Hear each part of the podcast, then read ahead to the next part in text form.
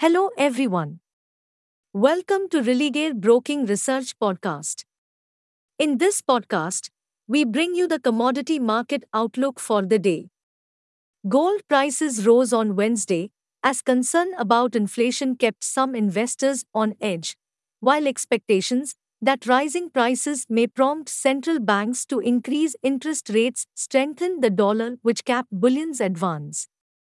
The precious metal is likely to remain firm for the evening session, where upside resistance could be seen near 49,400 levels, while support could be seen near 48,900 levels. Copper prices traded lower pressured by stronger dollar and on signs that copper logjam at ports in China eased.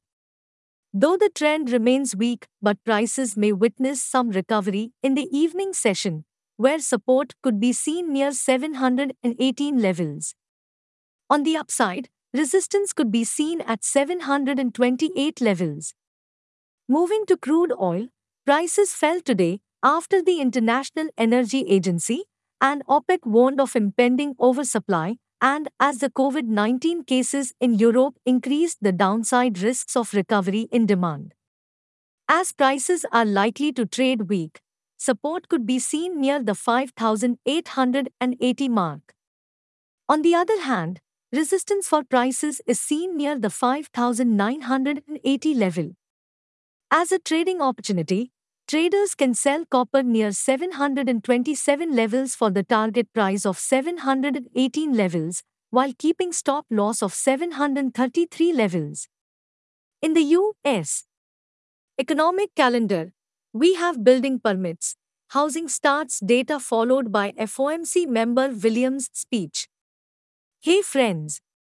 These were the updates for today. Thanks for listening.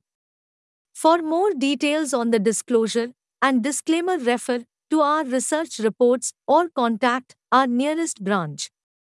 Please read risk disclosure documents by SEBI, relevant exchanges, and T&C on Religare Online. Com disclaimer before investing. Happy investing.